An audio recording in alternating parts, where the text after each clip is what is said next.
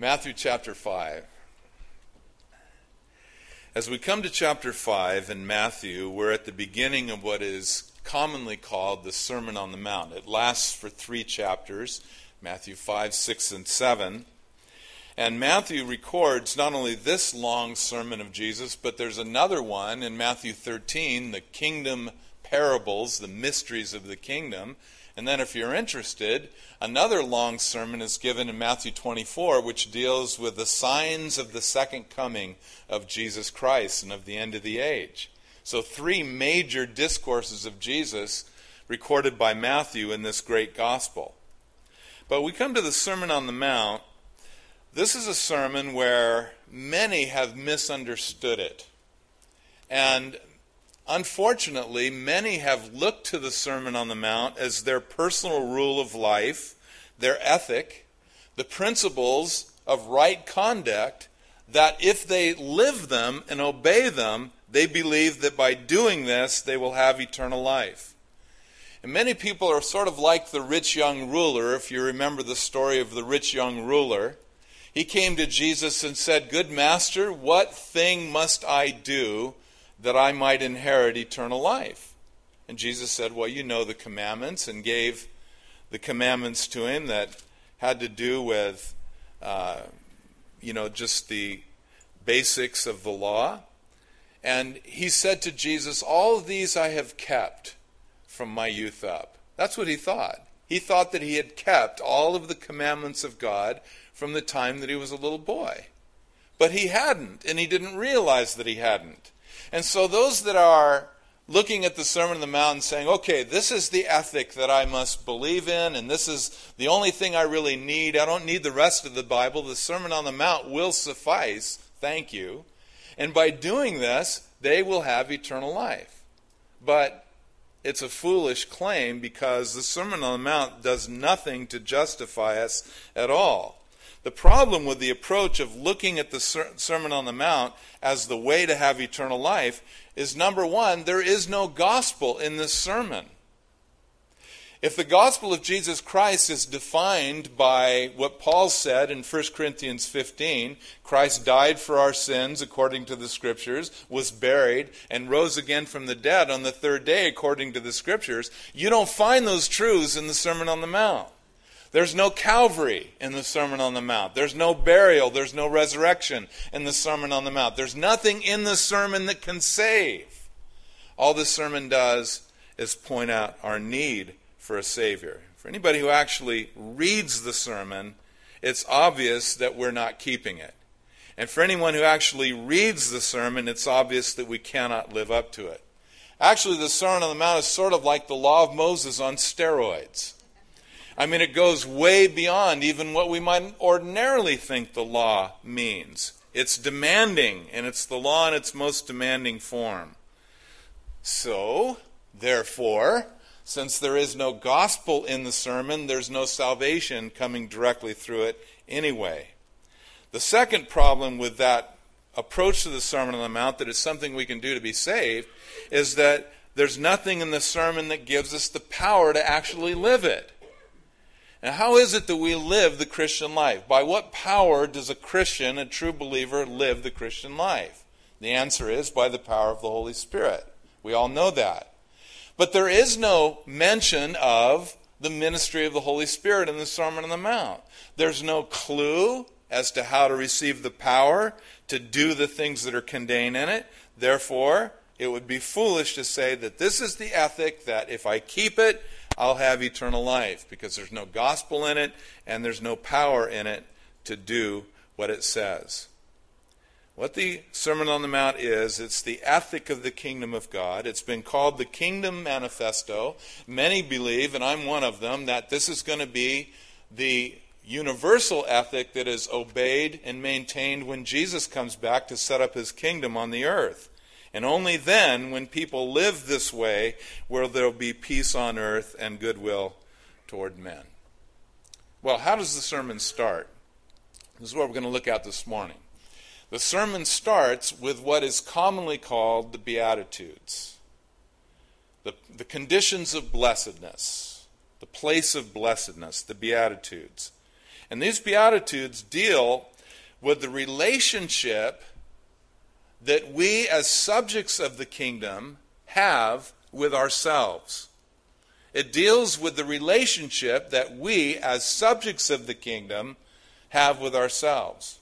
And the Beatitudes, all by themselves, are incredibly searching and very much show us our need for the gospel. What would our life look like as true subjects of Christ's kingdom if we respond to the gospel and if we live by the power that is contained in it? So, the first thing we're going to look at this morning as we read this sermon, uh, this part of the sermon, is we're going to see the students of the sermon we're going to see the inner life of the subjects of the kingdom, and then we're going to look at the outward manner of life of the subjects of the kingdom, and then the reaction of the world toward the subjects of the kingdom. So, who are the students of this sermon? Look at verse 5, verse 1 of chapter 5. And seeing the multitudes, he went up on a mountain, and when he was seated, his disciples came to him. Then he opened his mouth and taught them, saying, so it's clear that the primary recipients of this message were the disciples of Jesus. We see that in verse 1. What is a disciple? It's a follower, it's someone who is pursuing understanding from the Master. So his disciples, those who at that point in his ministry were pursuing him for knowledge of things spiritual, they were the ones that were taught this sermon. But there's a broader application. When we come to the end of the sermon, we'll see that many heard him speak these words and were astonished because of the authority with which he taught them. So, it was intended also for a wider audience. So he opened his mouth and he taught them, saying, in the very first beatitude, verse 3 Blessed are the poor in spirit for theirs is the kingdom of heaven. Blessed are the poor in spirit, for theirs is the kingdom of heaven. Now, the passage doesn't say anything about how to become poor in spirit, doesn't give us any clues. It only says that those who are poor in spirit have the kingdom of heaven and are blessed.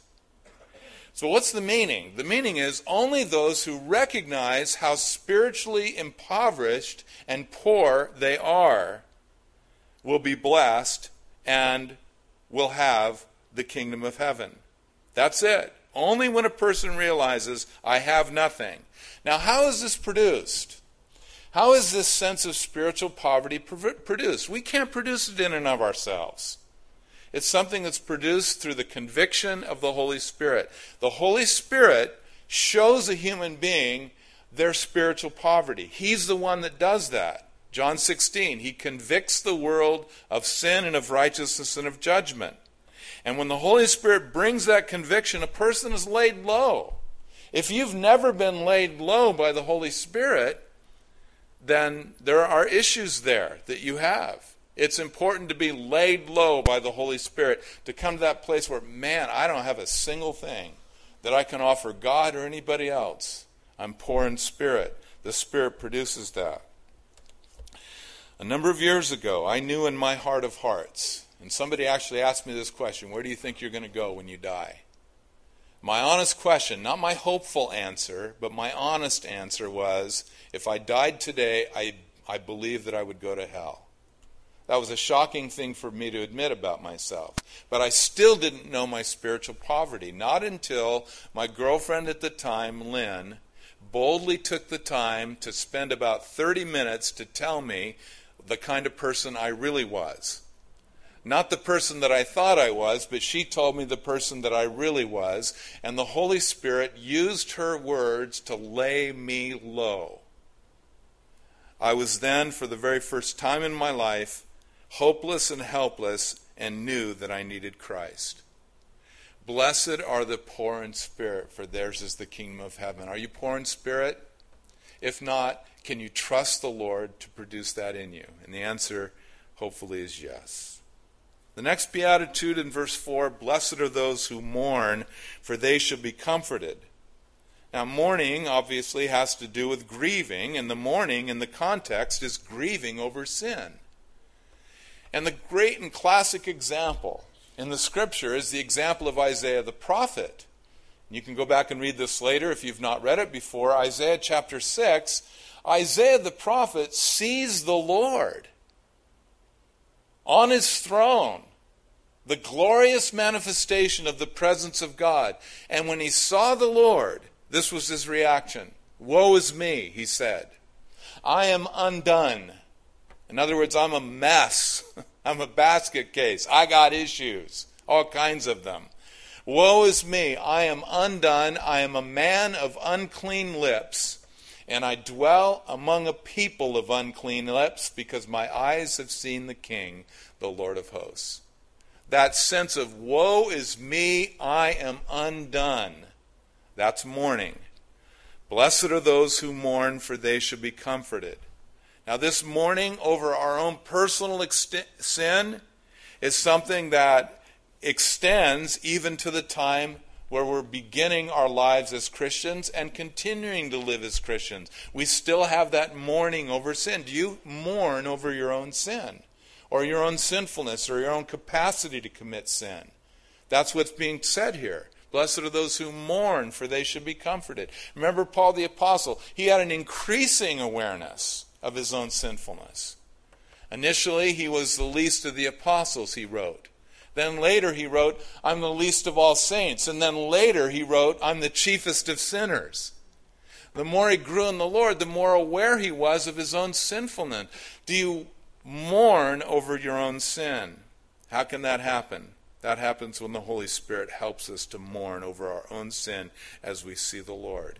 Now, when we mourn over our own sins, and we really are mourning over our own capacity to commit sin, only then can we mourn over the sins of others. Because until we get to that place when we consider the sins of others, we don't mourn, we point fingers.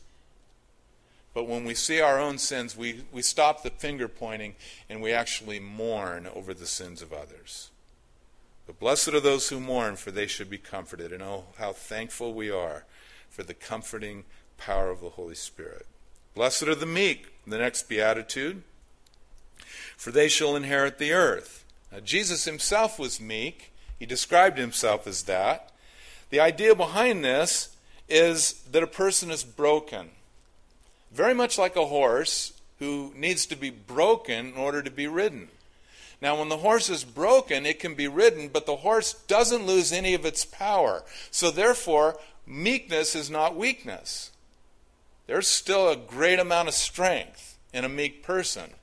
But a meek person has made a decision not to use all the strength he or she has, but maintains a gentle or a meek attitude. There's a brokenness then, and that's when the Holy Spirit begins to work in a person's life. And that's the only way a person can become meek is by the Holy Spirit.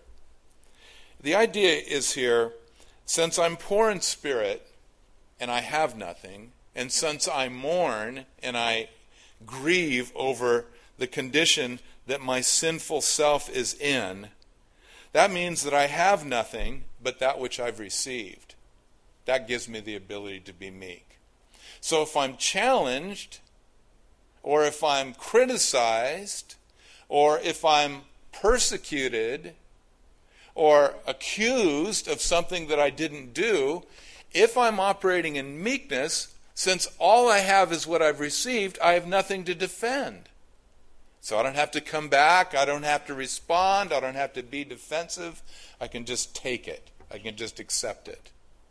Meekness it takes a lot more strength to be meek than it does to fire back. Stronger is the person who rules his own spirit than he who takes a city, it says in the Proverbs.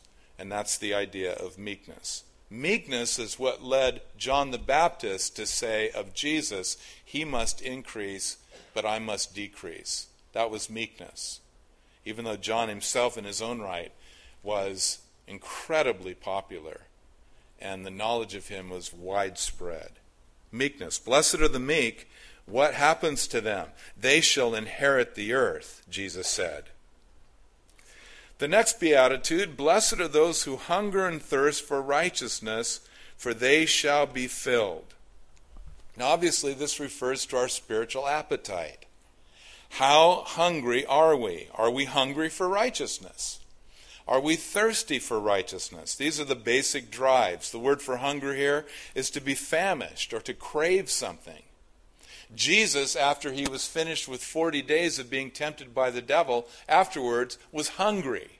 He was in a place of being famished and strong desires at that time to eat once again. So here's the idea of spiritual appetite. Blessed are those who hunger and thirst for righteousness, for they shall be filled. What does it mean? Well, am I hungry to be right with God? Am I hungry to be in the right with God? Am I hungry to do the right thing in the Lord? Am I hungry to do righteous things? Am I hungry to live a righteous life? Am I thirsty for these things? Is it like when I'm famished for food? Is it like when I'm desperate for water, when I'm about to die of thirst for water? Is it that serious? And again, these Beatitudes are produced by the Holy Spirit. And if you ask me, am I hungering and thirsting for righteousness 24 7? I would have to be honest and say no. I hunger for far too many other things than for righteousness too many times. I don't have this drive like I should. And that's why I need Jesus. That's why we need the gospel. That's why we need the Holy Spirit, because He enables us to live the way we know we should live.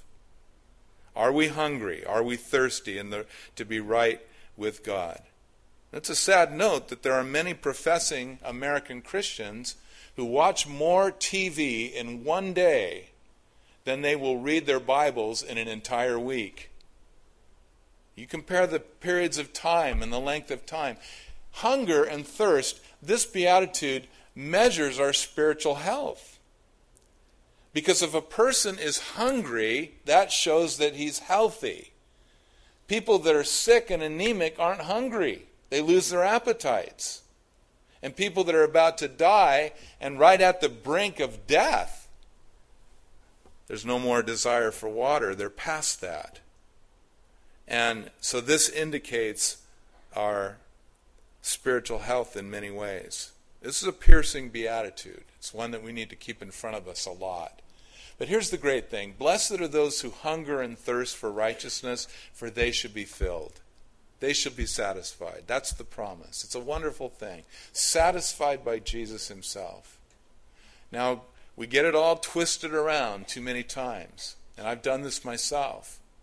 And this is how I interpret the Beatitude and the way I seek to live my life sometimes. Blessed are those who hunger and thirst after satisfaction. Or blessed are those who hunger and thirst for blessedness. And I think I'll be filled. But that's not the what, what, what it reads, and that's not the process. Only when I'm hungering and thirsting for righteousness, to be right with God, to be in the right with God, am I really going to find out that great satisfaction that comes from God Himself. That's where it comes from. Happiness, satisfaction, fulfillment in life is never arrived at by direct pursuit. It's always a byproduct of pursuing the right things. So these are the Beatitudes that deal with the inner life of the subject of the kingdom. They're piercing ones. And we need the Holy Spirit to help us to live this way because we don't by themselves live this way. The next grouping has to do with the outward manner of life of the subjects of the kingdom, verses 5 through 7 or excuse me, verses 7 through 9 Blessed are the merciful, for they shall obtain mercy. So now we're getting into our relationship with other people. Blessed are the merciful. How do I treat others? Blessed are the merciful. It has to do with having compassion for others, to having a feeling for others and the plight that they're in, and then reaching out to them. Blessed are the merciful, for they shall obtain mercy. Now, again, in the natural, we're all self centered, we're self focused, we're oblivious to the needs of others, and we maintain our own needs and ignore the needs that are around us. And that's to our own shame. So we need the Holy Spirit to wake us up as to the needs of those that are around us and live a selfless and not a self centered kind of a life. Now, when I am merciful to others, it's amazing, it comes back. Blessed are the merciful, for they shall obtain mercy. It comes back. Given it t- shall be given to you. Good measure, pressed down and shaken together. It just tends to come back. People that are gracious people tend to be the recipients of more grace. People that are merciful people tend to be the recipients of more mercy. People that are self righteous, judgmental people tend to be people that are more judged and condemned by others. It's just the way it is. So, again, we're measured by this beatitude, our relationship with others. And then, blessed are the pure in heart, is the next beatitude, verse 8 for they shall see God. Right away, we're faced with this issue of being pure in heart. The Greek word is katharos. We get the word cauterize from this. Cleansing is often the way this word is translated, or to be cleansed. Blessed are the pure in heart, for they shall see God. And I think of the proverb in chapter 20 of, of the book of Proverbs that says, Who can say, I have made my heart clean? I am pure from my sin. And I, I, I sure can. I wish my heart was purer than it is sometimes. But I find my heart being divided. David prayed in Psalm 86 Lord, unite my heart to fear your name. Because he, like every other believer uh, throughout all of the ages, struggles with this wrestling match within to keep the heart focused and centered and pure and undivided and pure in the things of God. So who can say, I've made my heart clean, I'm pure from my sin? The answer is no one. So how do we get there?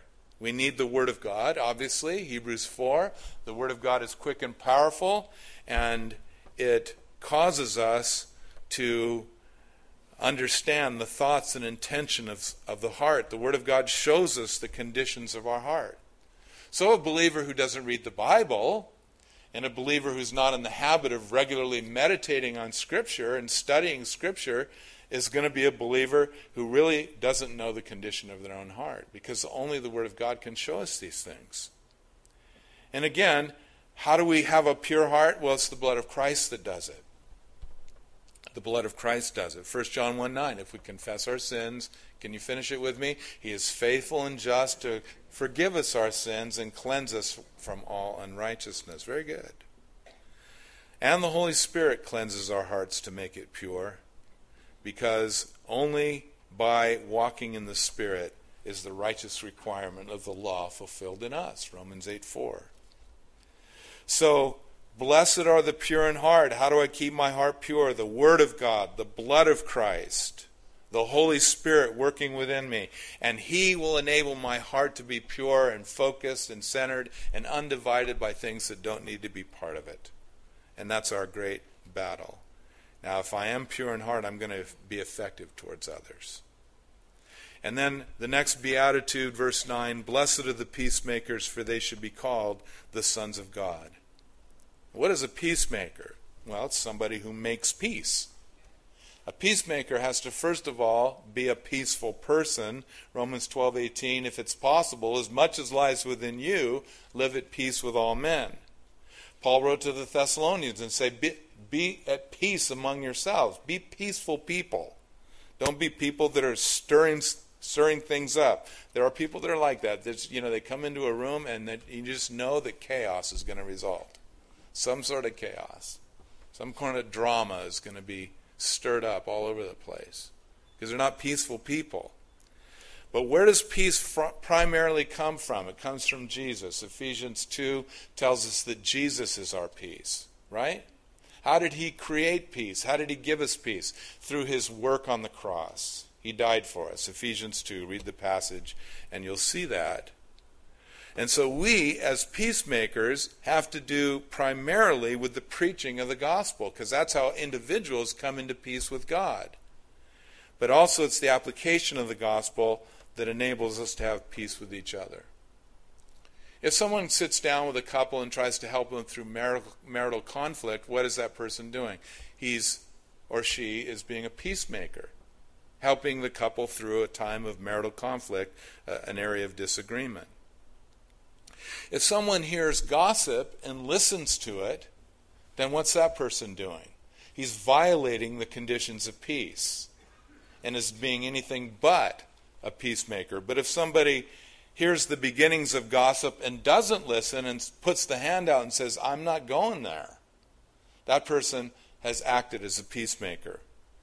The person who spreads rumors about others, unsubstantiated allegations about others, that person is anything but a peacemaker, but the person who refuses to speak about another, except for that which they could hear in their own presence, that person is a peacemaker. And it's very important that we be peacemakers in these days.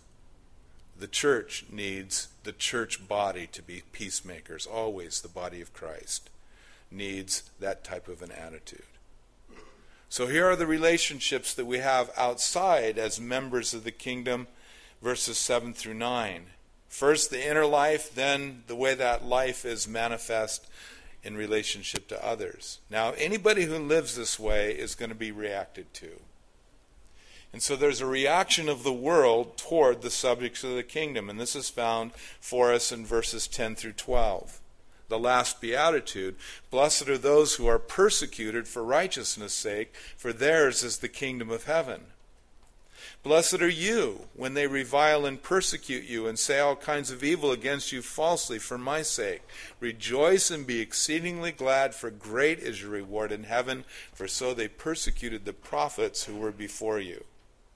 So, first, the general principle the Beatitude, verse 10 Blessed are those who are persecuted for righteousness' sake, for theirs is the kingdom of heaven. Now, the first seven Beatitudes deal with character traits of the Christian believer, the person living as a subject of the kingdom. The eighth Beatitude, verse 10, deals with the reaction of the world to a person who lives that way.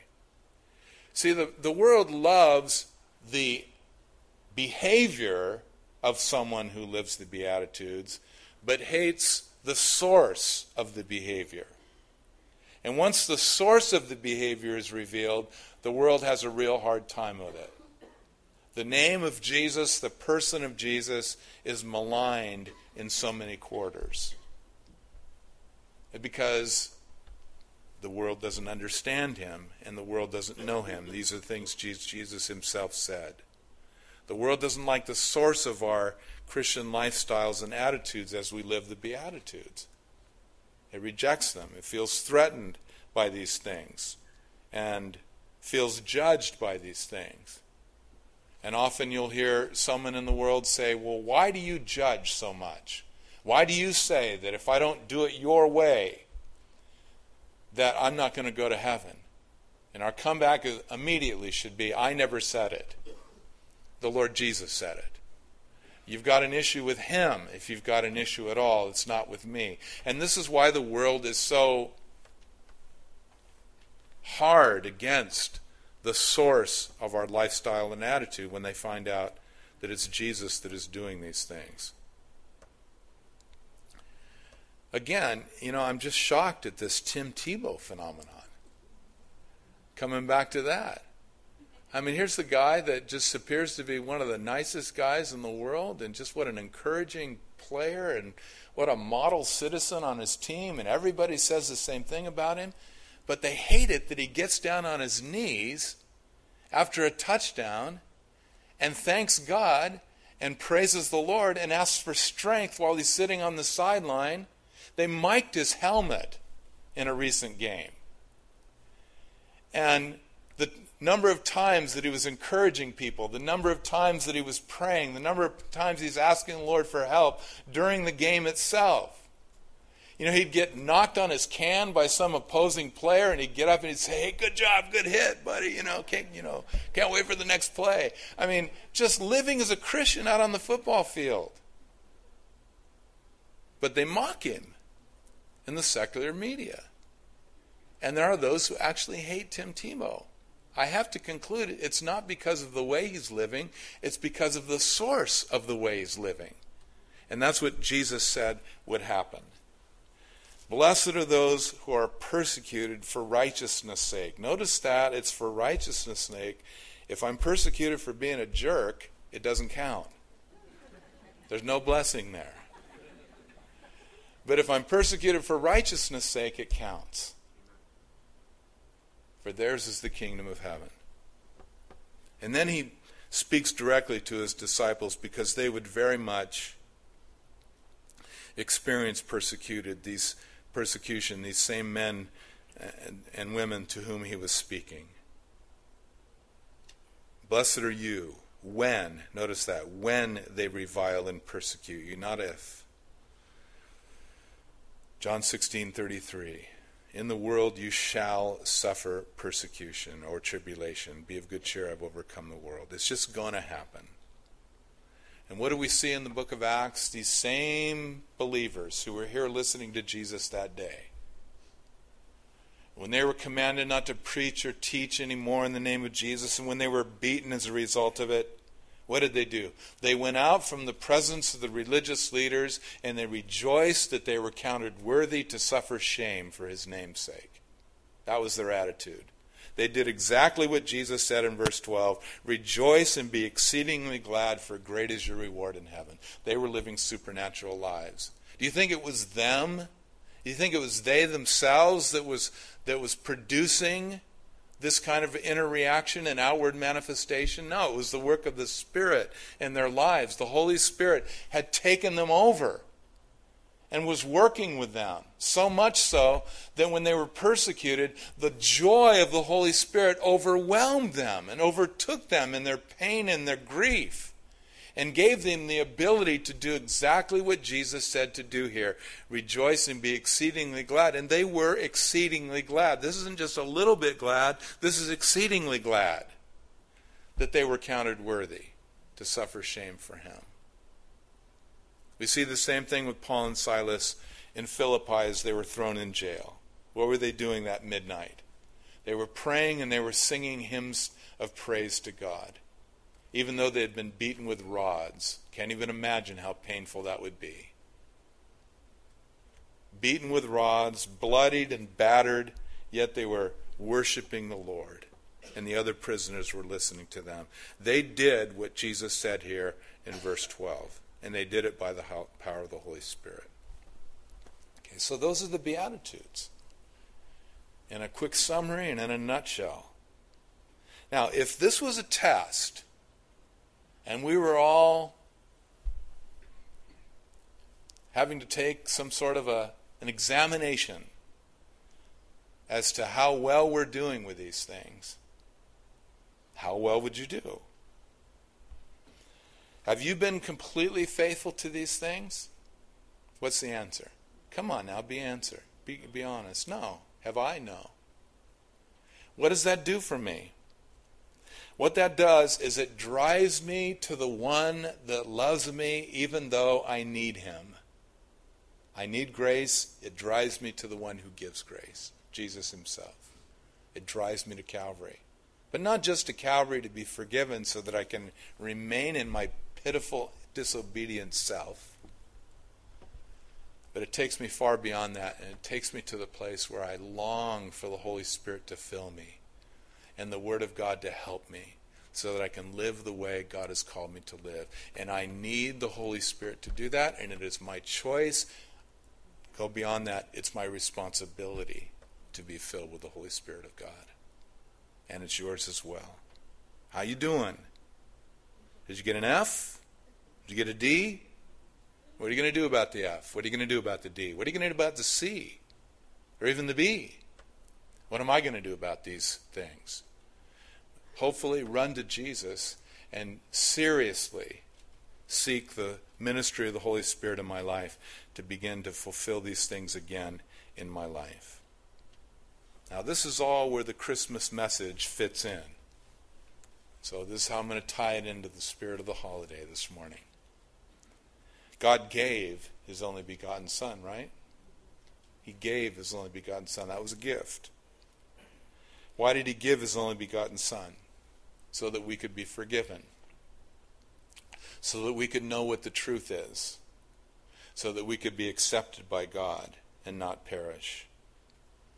He gave his only son so that we could have a Savior because we need a Savior. And that's what the Sermon on the Mount shows us, is that we need a Savior. More than anything else, that's what this sermon does. It shows us our need for a Savior. And so that's what Jesus came to provide, is salvation, forgiveness, acceptance with God. But not just that, he came to give us life.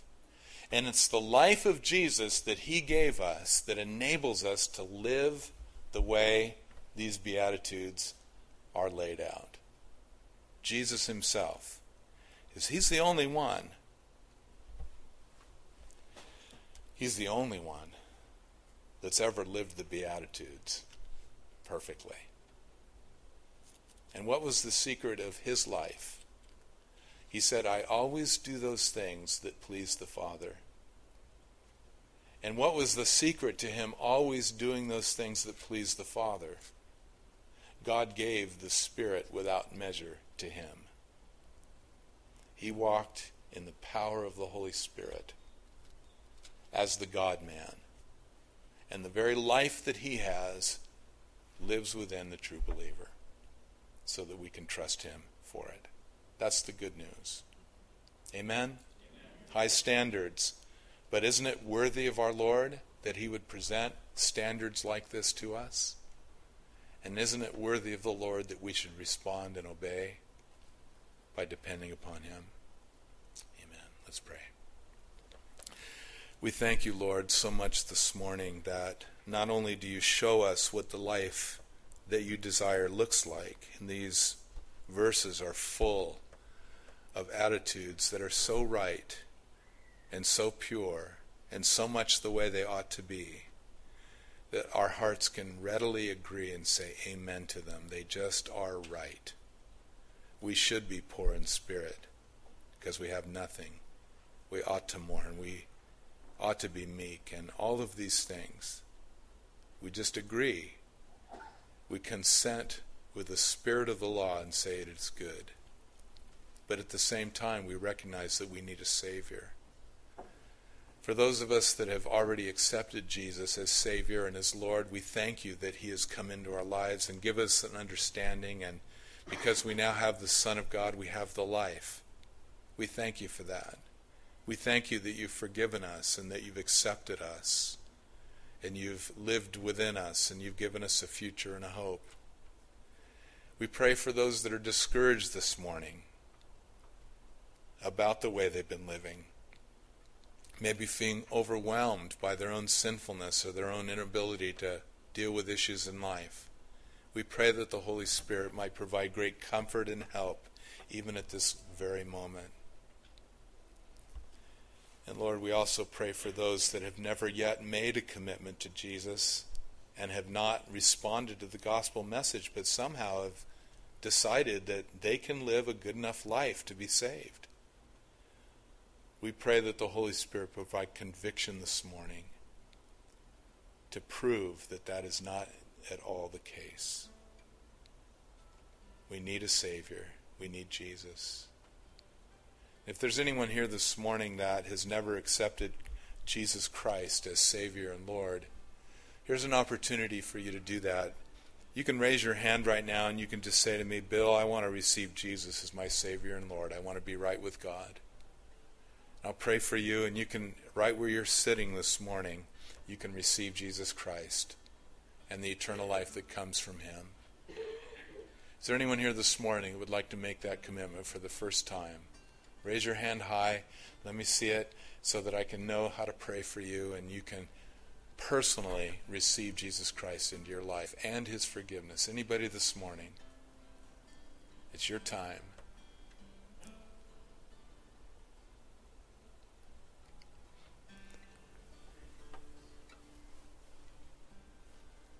Anyone this morning? Let's use this time as we're praying just to focus and reflect on the truth of these Beatitudes and prepare our hearts for communion.